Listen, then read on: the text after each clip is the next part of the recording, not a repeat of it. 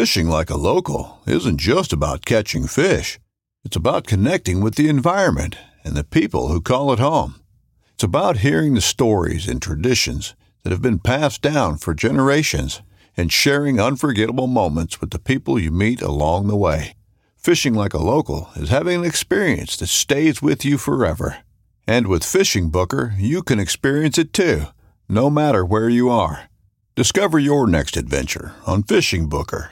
Whether you're just looking to stay warm during a hunt or need maximum concealment, the clothing you wear can make or break a hunt.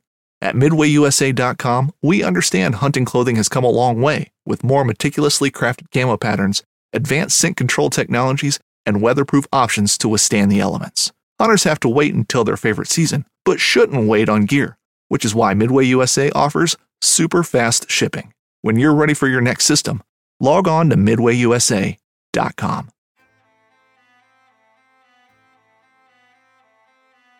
So there's a reason why I started Blood Origins. And that reason is simple. Is that I wanted to convey the truth about hunting. It brings awareness to to non-hunters that it's it's more than just killing animals. How do I start it? Brittany. My name. My, is my, does my hair look okay? It's fantastic. My name is Mike Axelrod. Start again. Yeah, I hated it too. Braxton, you said something in the car to me. You said that you were living on borrowed time. Hmm. There's a perception around who hunters are, what we're supposed to be, and a, a feminist that works for a non-profit that is a hunter that has only eaten wild game for the last twenty years is likely not the thing that people think about when it comes to a hunter.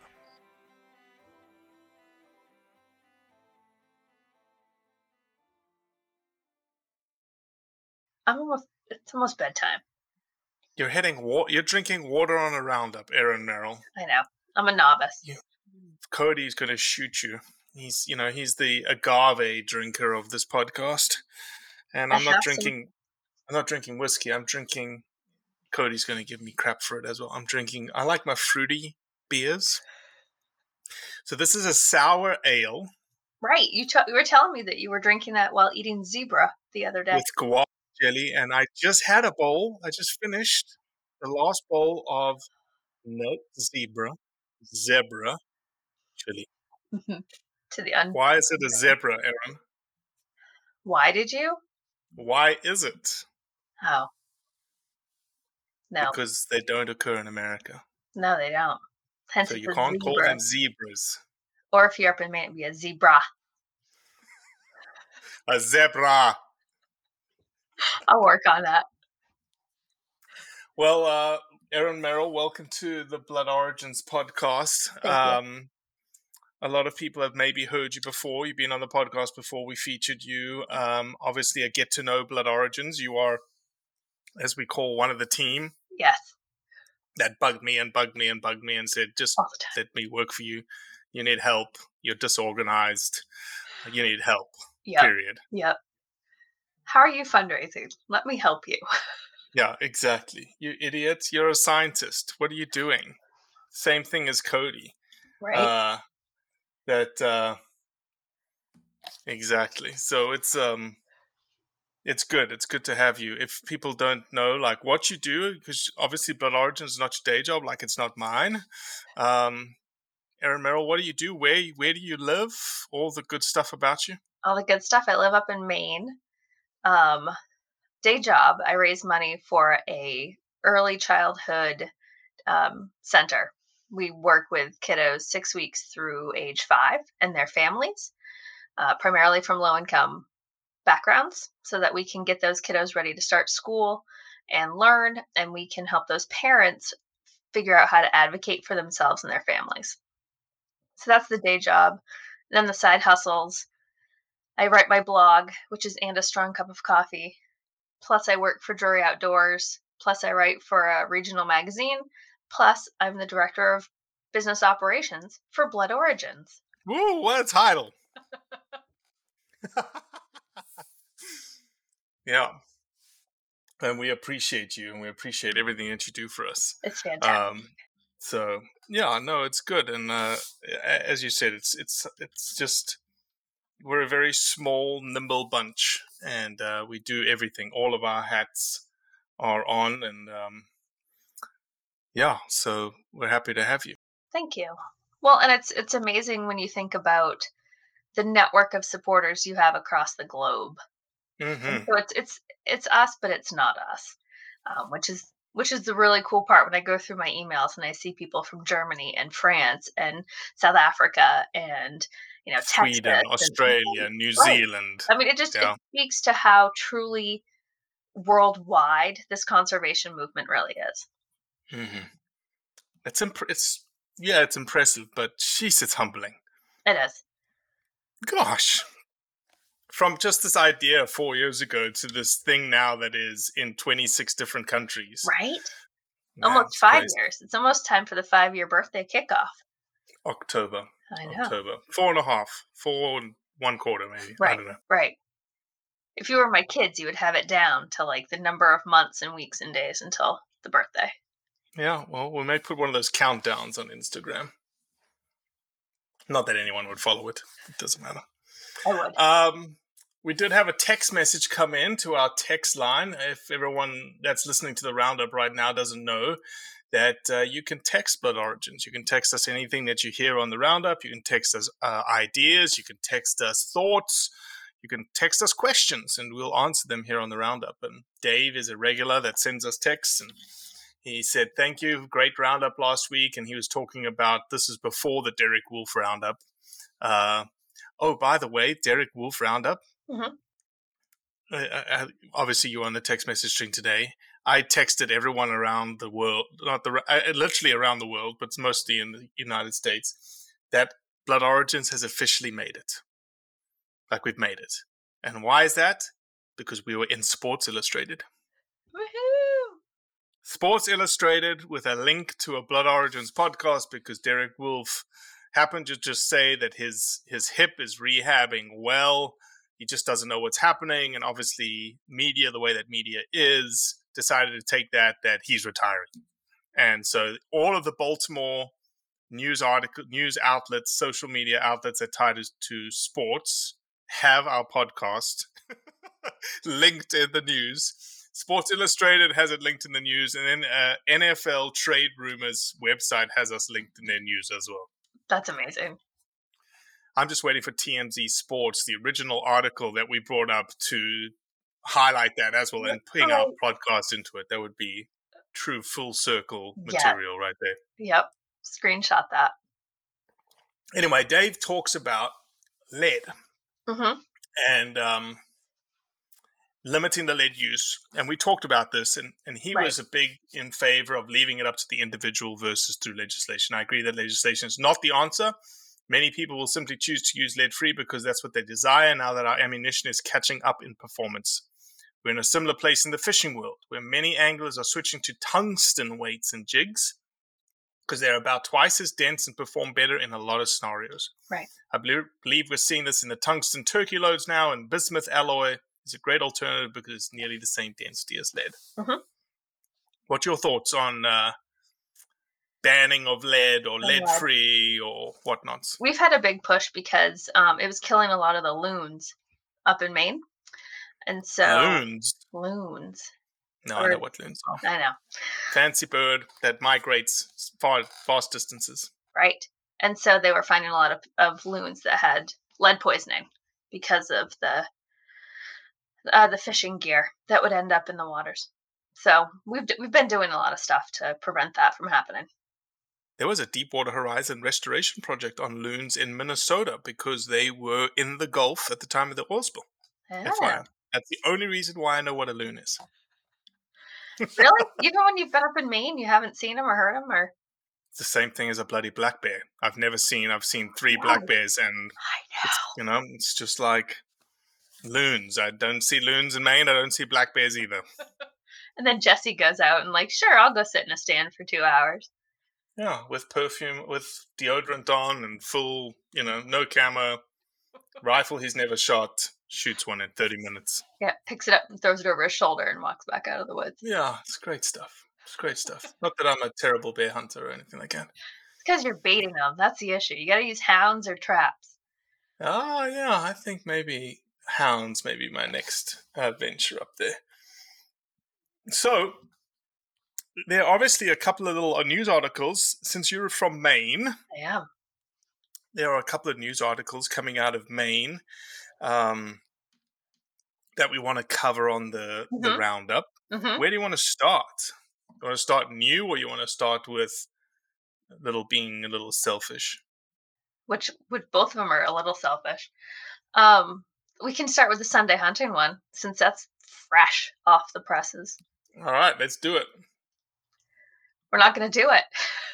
No, I said let's do it. No, I know. I said, you, you're, you know, Maynard, oh. You're not going to do it, and you can't make us.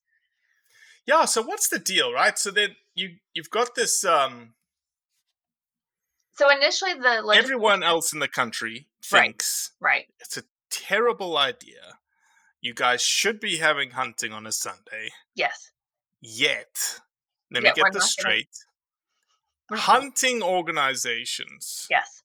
And conservation organizations, yes, are opposed to it in Maine. Mm-hmm. I know. So Maine, the way that the bill was written, the current bill, I think we've had something like thirty Sunday hunting bills in the past forty-five years. Um, this current one. Wow, really? Yeah, we're not going to do it.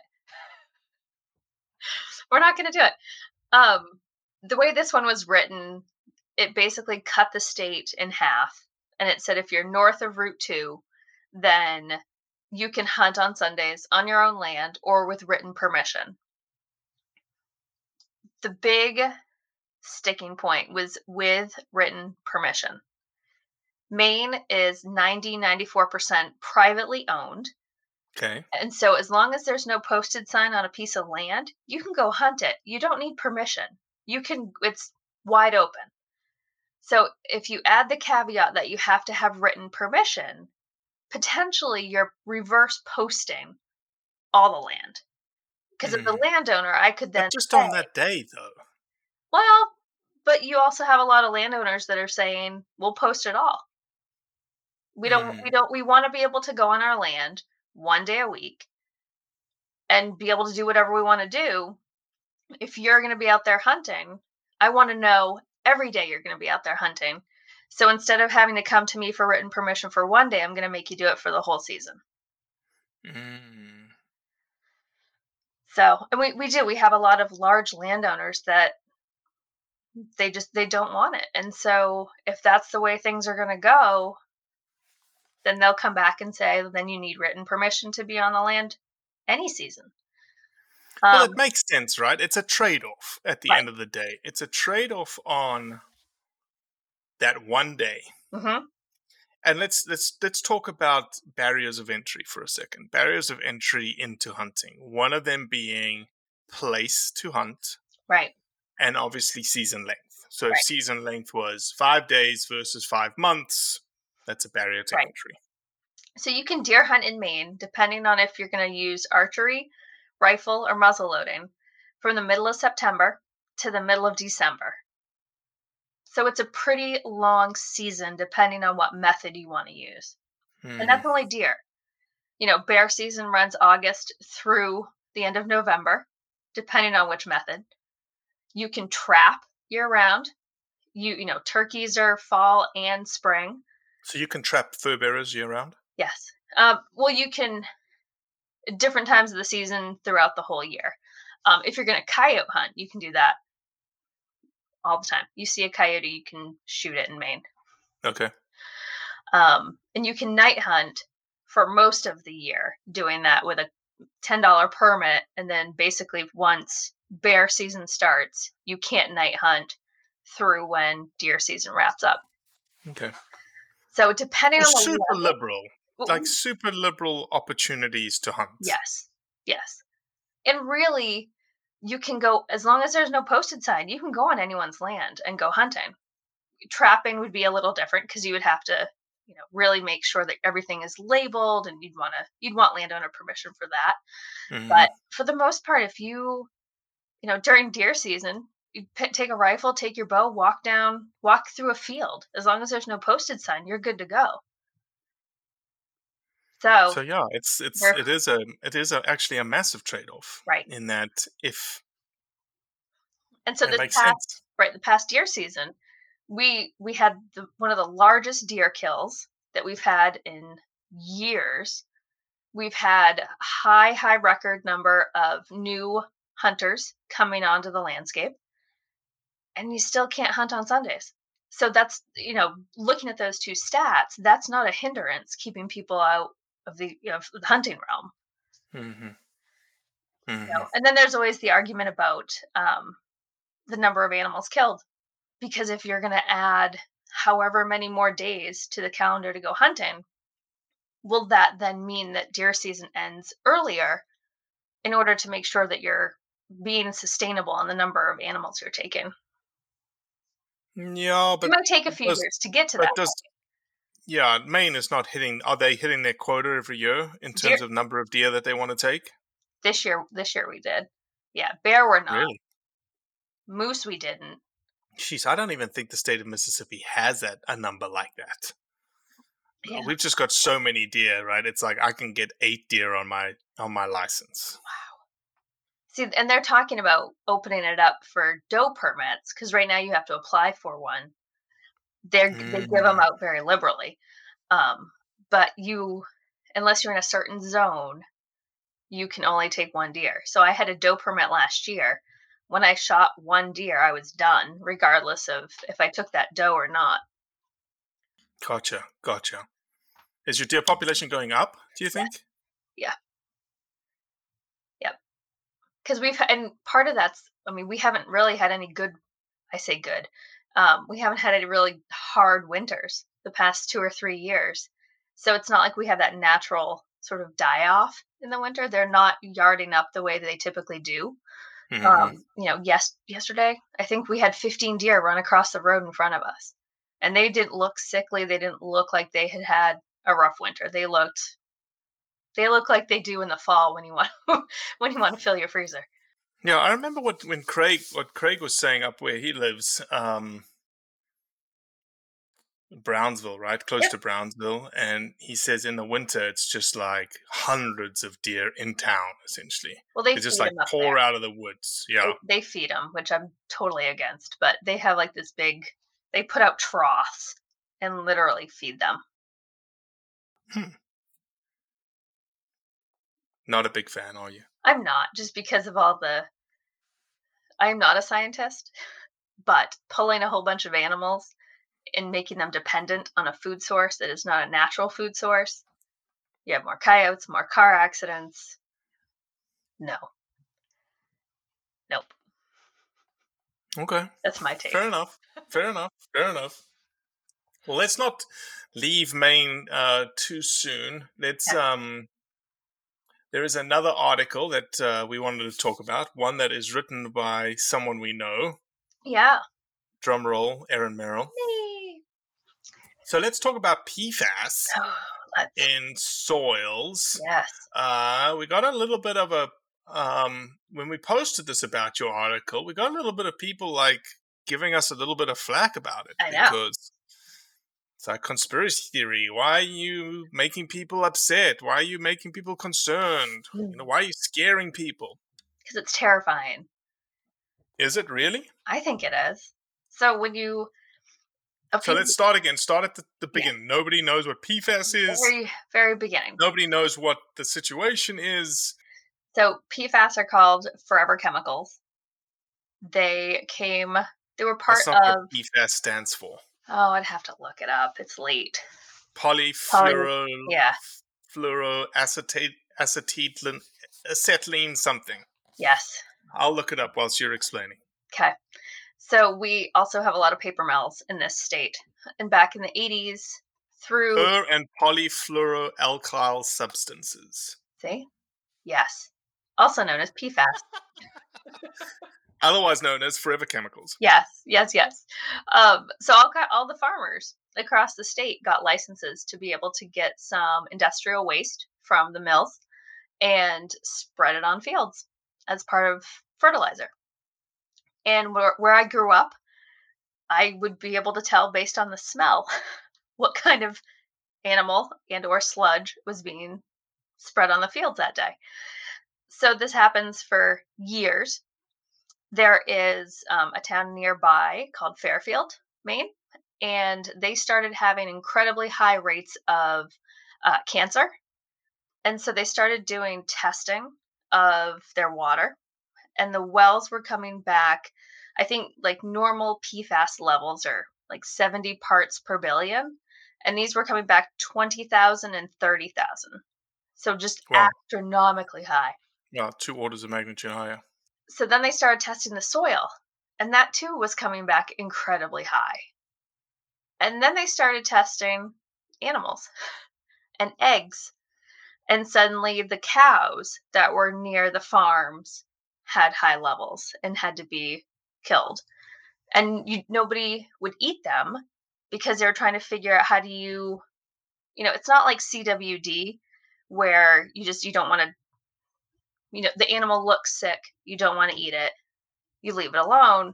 We're talking like decades of mm. this stuff in the soil.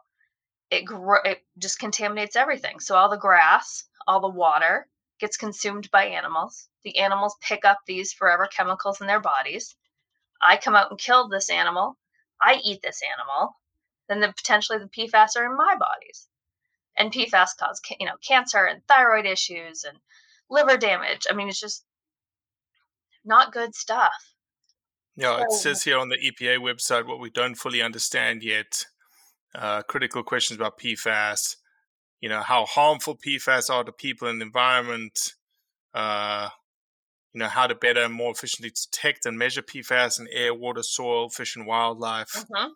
So, so this fall, they were doing tests on some of the nearby ponds as part of like a fisheries test. And somebody offhandedly said, well, hey, what about deer? So the Department of Inland Fisheries and Wildlife culled a few deer and found that they were testing positive for P FAS. So they immediately sent out a do not eat order. And it the order hit everybody's mailboxes two weeks into the rifle season, which is the middle of November.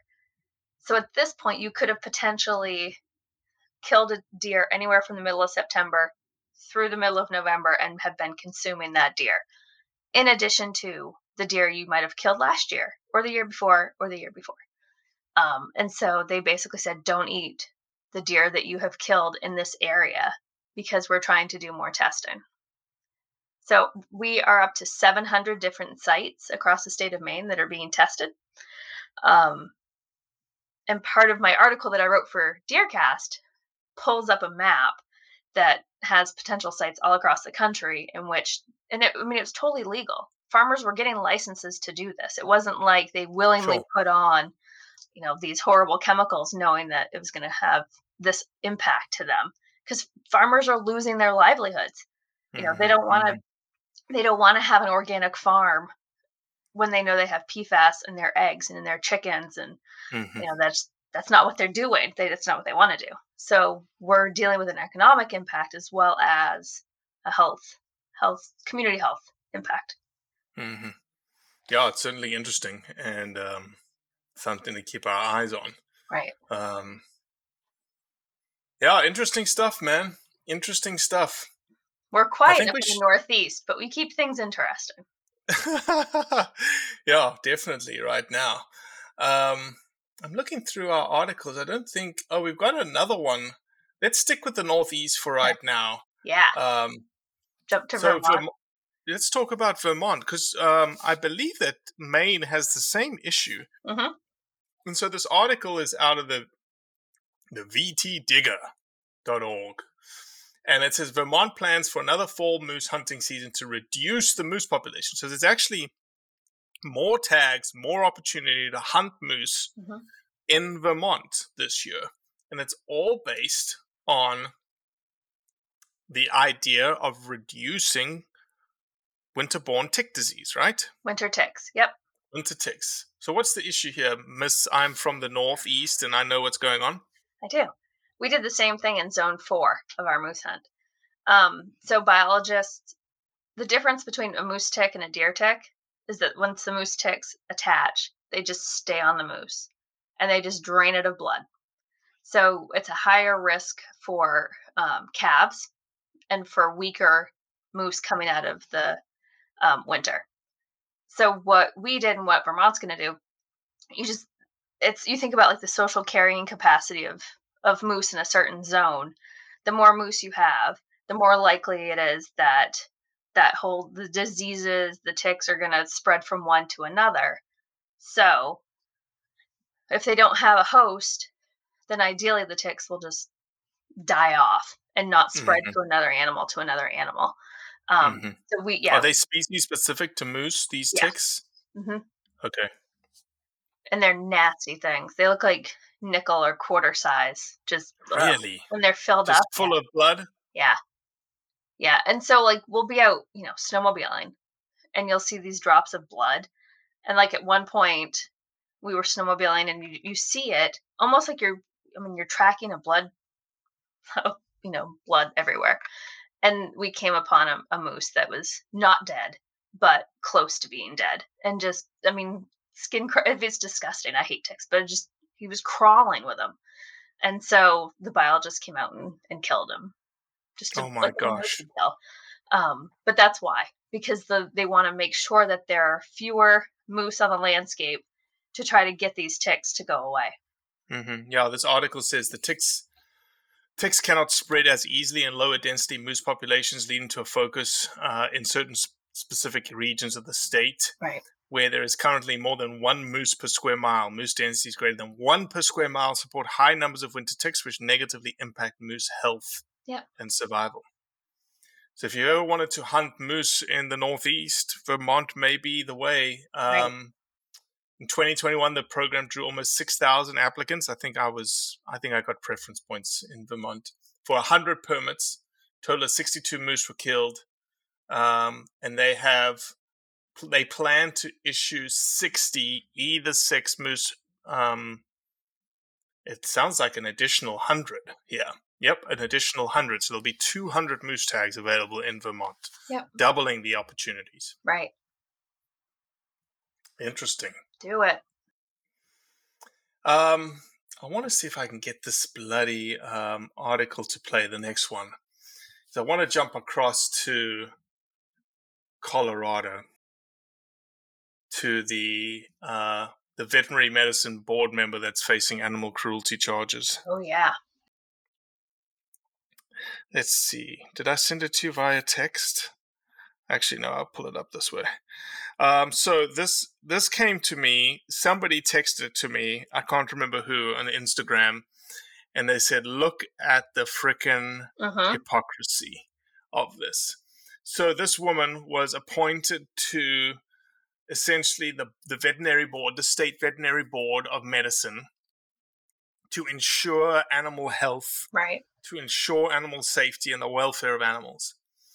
And now she has been arrested and faces charges of animal cruelty herself. Uh-huh. And she was one of the big proponents of, you know, bringing wolves into the system, is very much an anti-hunter. Um, let me find it here because I want to, because it's a video and I want everyone to hear this. Let's see if I can get it loud enough. Oh, you're going to have to listen to an ad. No, I'll I'll put it on mute for the ad. Uh, because it's such a bloody good video that you just have to hear it for yourself. Just, um, the photos were awful. She's oh, the photos in the video are awful. So if you guys want to watch this video, it's on C B S Denver. The article is Veterinary Medicine Board Member Faces Animal Cruelty Charges. And uh, here's the here's the news article. Tonight, a woman appointed by Governor Polis to safeguard the health, safety, and welfare of animals in our state is facing animal cruelty charges. These are pictures from Jefferson County Animal Control they took inside Ellen Kessler's home last Horrible week. Horrible pictures. Until recently, Kessler was on the State Board of Veterinary Medicine, which licenses and regulates veterinarians in the state of Colorado. Investigators say they found thirteen birds in terrible conditions. One of the birds, they say, was dead, and another bird later died died at the vet's office. Kessler resigned from the board earlier this year after a controversial Facebook post in which she called Colorado ranchers lazy and nasty. We were unable to reach Kessler for comment. Lazy and nasty. Unbelievable.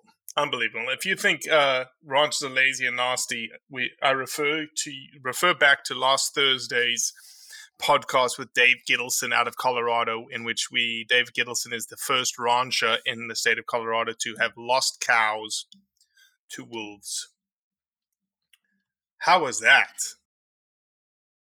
How how ironic is that? You can't you can't make this up, and yet at the same time, I feel like the people that complain the loudest are the ones that are guilty of it. Just, oh, the photos. You, I don't know. You just, you can't help but cringe.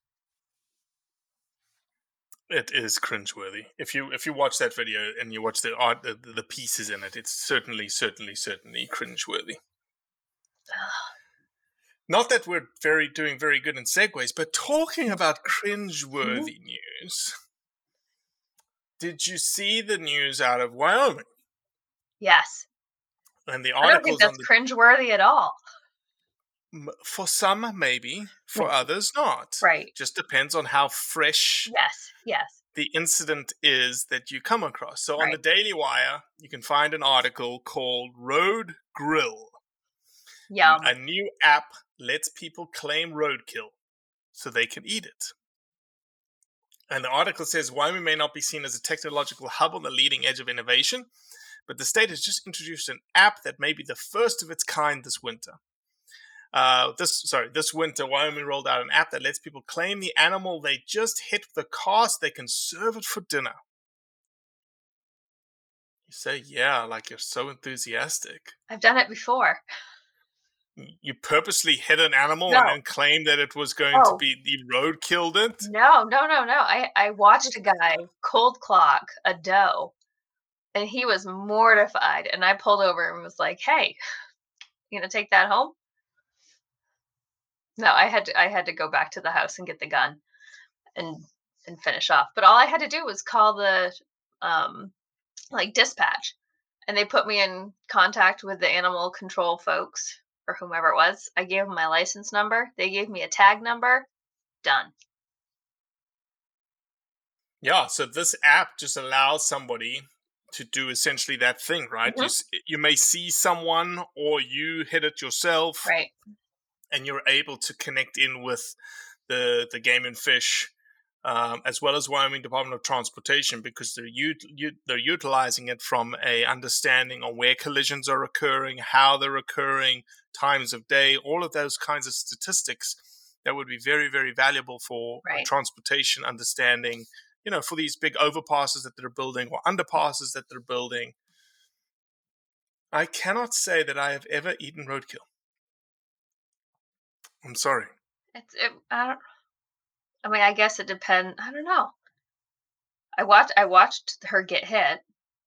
And I guess for me, I'd rather take it home and Oh, I get it. Yeah. I've just never been in that situation, like when it happens right then and there. Right then and there.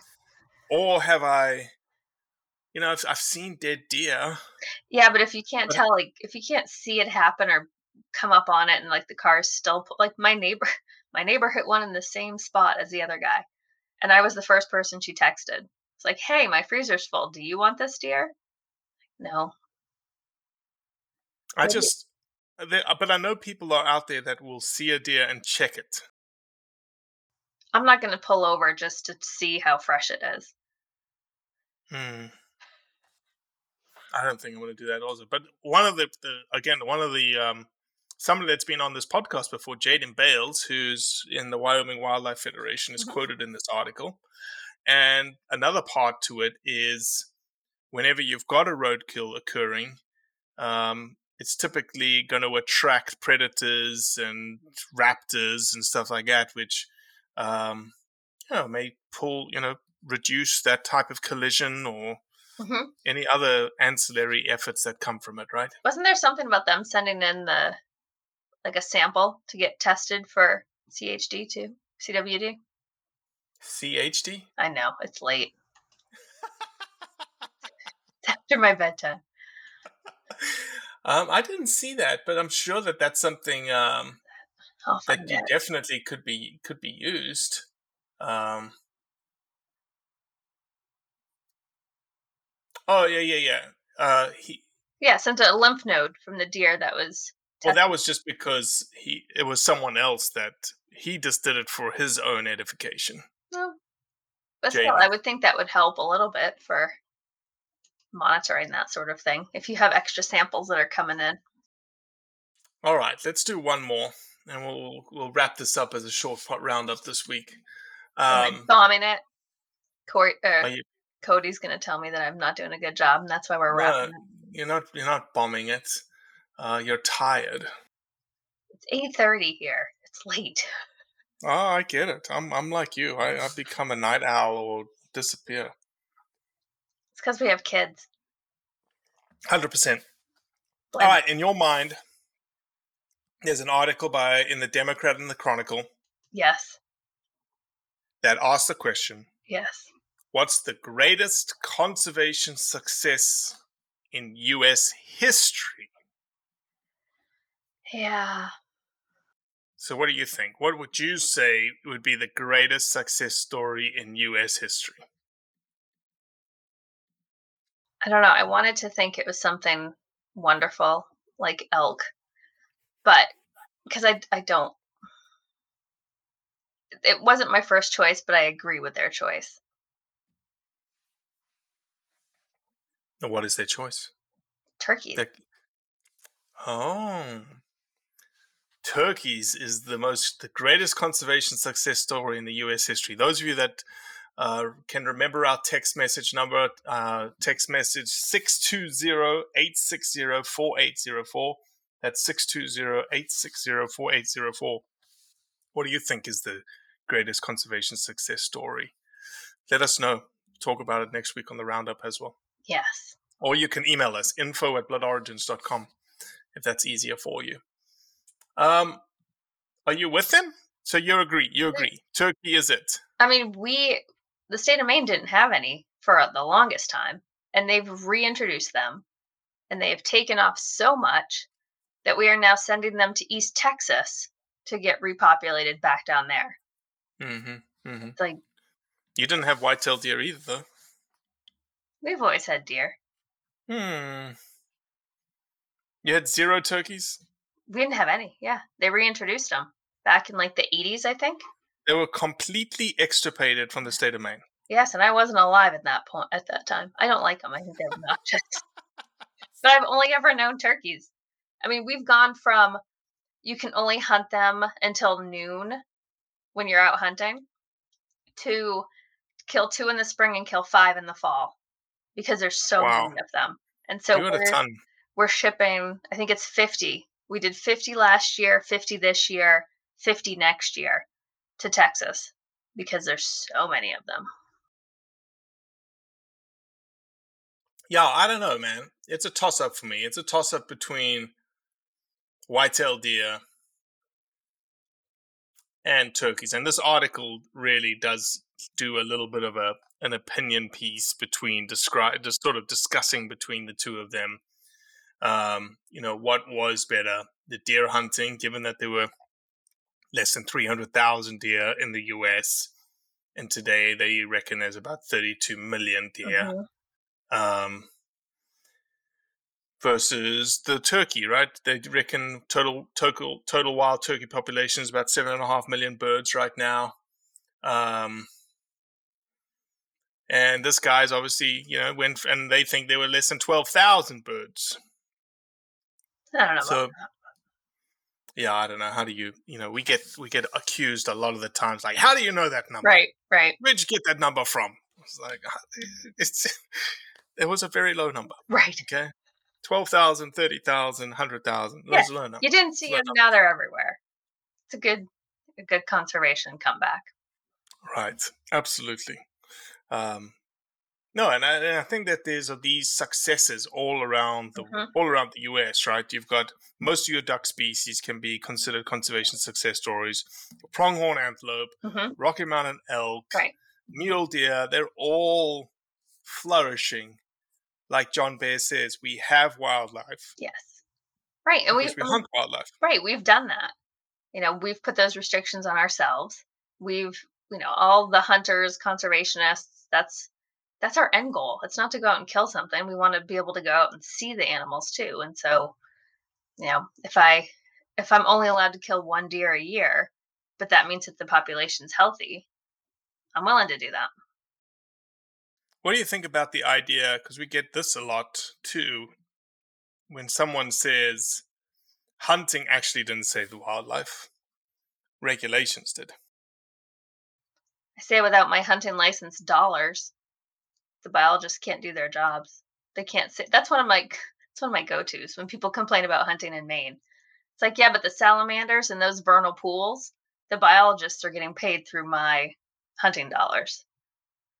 Mm-hmm. It's not like the, you know, and just because you're anti, I don't see anti-hunters pouring in the kinds of hundreds of thousands of millions of dollars into conservation efforts the way that hunters yeah. are. And so yeah, even yeah. though, even though I'm not going to benefit, well, I won't necessarily benefit from that salamander, it's helping us understand the overall impacts of climate change and the overall impacts of the world that we're currently living in. And it's helping us have a more biodiverse ecosystem. Mm-hmm. You don't really answer the question, though. I know. Oh, because it's late, right? Because it's late. I don't know. Um, let's uh, let's do a little bit of admin to end. Firstly, mm-hmm. if you did not listen to the podcast that dropped last week, I don't know what you were doing. And if you've you've reached this part of the roundup, I want you to go back, because last week we had Derek Wolf on the roundup, which was huge. Mm-hmm. Two, secondly, we had a guy called Rafael Sanchez out of a national park, a forestry engineer out of a national park in Spain called Cabaneros, in which they are going to have to take out a lot of animals because of a hunting ban that got put in place eighteen months ago that now is being reversed essentially by the government to tell the hunters you need to now take out this many animals because the carrying capacity is way right. over the habitat that the ha- that the habitat can handle. And then on Thursday, again, as we mentioned earlier in this podcast, Dave Gittleson, Colorado rancher, uh, his ranch is right next door to where the first pack has set up in the state of Colorado. There is a formalized pack now, and and you just listen to him. He's he's he doesn't want to exterminate them, but he wants you to understand the predicament that he is in. It's a despondent, sad. Um, rancher who's like, I just need some help, and I want right. people to um I want people to really help us uh, understand this issue. So um have a listen to those three podcasts. Um always uh if you like what we do and you see what we do every single day on Instagram and, and Facebook and social media and all the articles that we're putting out and the people that we're engaging, you can support us through our supporters program, three bucks, four bucks, five bucks a month, the cost of a cup of coffee a month, mm-hmm. essentially, your Starbucks latte, uh, just buy a second one, essentially, through us. Right. And you get put into a bunch of sweepstakes every month, right? Yes, you do. Lots of great. What do we have on the books for this uh, month? We have all kinds of amazing things. Um, but before I list them, I also want to know what people think about Success Untold. And if they haven't watched it, they need to go watch it. Yeah, fantastic. I think it's up to like two hundred seventy thousand views on Facebook right now. Incredible. Um, so eleven and a half thousand on YouTube. Oh, it's just so good. Just so good. And it talks, um, I don't know, go watch it and then let us know what you think about it. Um, so for March, we have coffee from Bear Beans, which is delicious. Um, we have a rifle sling from Red Kettle. We have subscriptions to Hunt Score. We have a gift card to First Form, one hundred dollars gift card to West Coast Archery, um, coffee from Dog and Gun. We have uh, codes for wildfire. Got a lot, like yeah. sixteen things, right? And and we have a five-day South African safari. Yeah, with Wetstein Safaris. Yes. It's all-inclusive, all your food, all your booze. Show up at Johannesburg, South Africa. Oliver will meet you at the airport, take you to his beautiful place in the Wartburg Mountains. It's malaria-free. don't have to worry about it. And you get three trophies, uh, and the trophy fees are included in in the package for a blessed buck, a black wildebeest, and an impala. It's amazing. And you can win that for a five dollars, a five dollars donation, five dollars a month. Yep. What did yep. you say? You cannot win it. I said I you cannot win it. Sorry. I can't. My Neither friend. can your husband. I know. I need to get my nope. friends to do it. Mm-hmm. And then uh, have Cody draw it. So there's no there's no question. Exactly. It's like, exactly. Robbie, I can't I can't work this week. I gotta go to South Africa. That's right. That's right.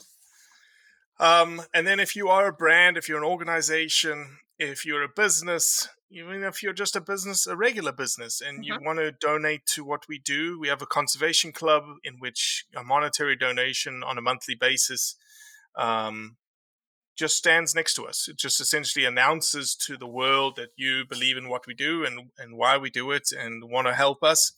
And monetarily, that's um, that's everything we need. Right. So get on board, D M us, reach out to us, email us, info at blood origins dot com, and uh, get involved in the Conservation Club. Right. I'm a Conservation Club member under my blog. You are. I am. I am very appreciative of that. So I'll ch- I challenge people. It's fifty dollars a month. It's nothing. You put That's it on the it. credit card, and the impact that it has is incredible. Exactly. Exactly. Uh, if you want some Blood Origin swag, there's some swag on the shop. I need to put the next country T-shirt up. Uh, maybe we do a Spanish one since Ooh. everything is popping in Spain right now. Um, I may do that. Aaron, thank you. Absolutely. Time to go to bed. I know. Next time I do it, I'll have to like I'll get a stronger drink. And we'll have to make sure that Cody's no, part of it. No, freaking you know, whiskey. Got, it's Poland Springs, so I'm representing the state of Maine. Uh, that would mean, oh, so not Poland, the country no. Poland. It, Poland is in Maine. Poland Springs, yep. Okay. Something else to know. Right. It's all good. Thanks, Aaron. Absolutely. Talk to you later. Ciao. Well, that's it for today. I appreciate you listening, as always. Leave a review, share it with your friends, and most importantly, do what's right to convey the truth around hunting.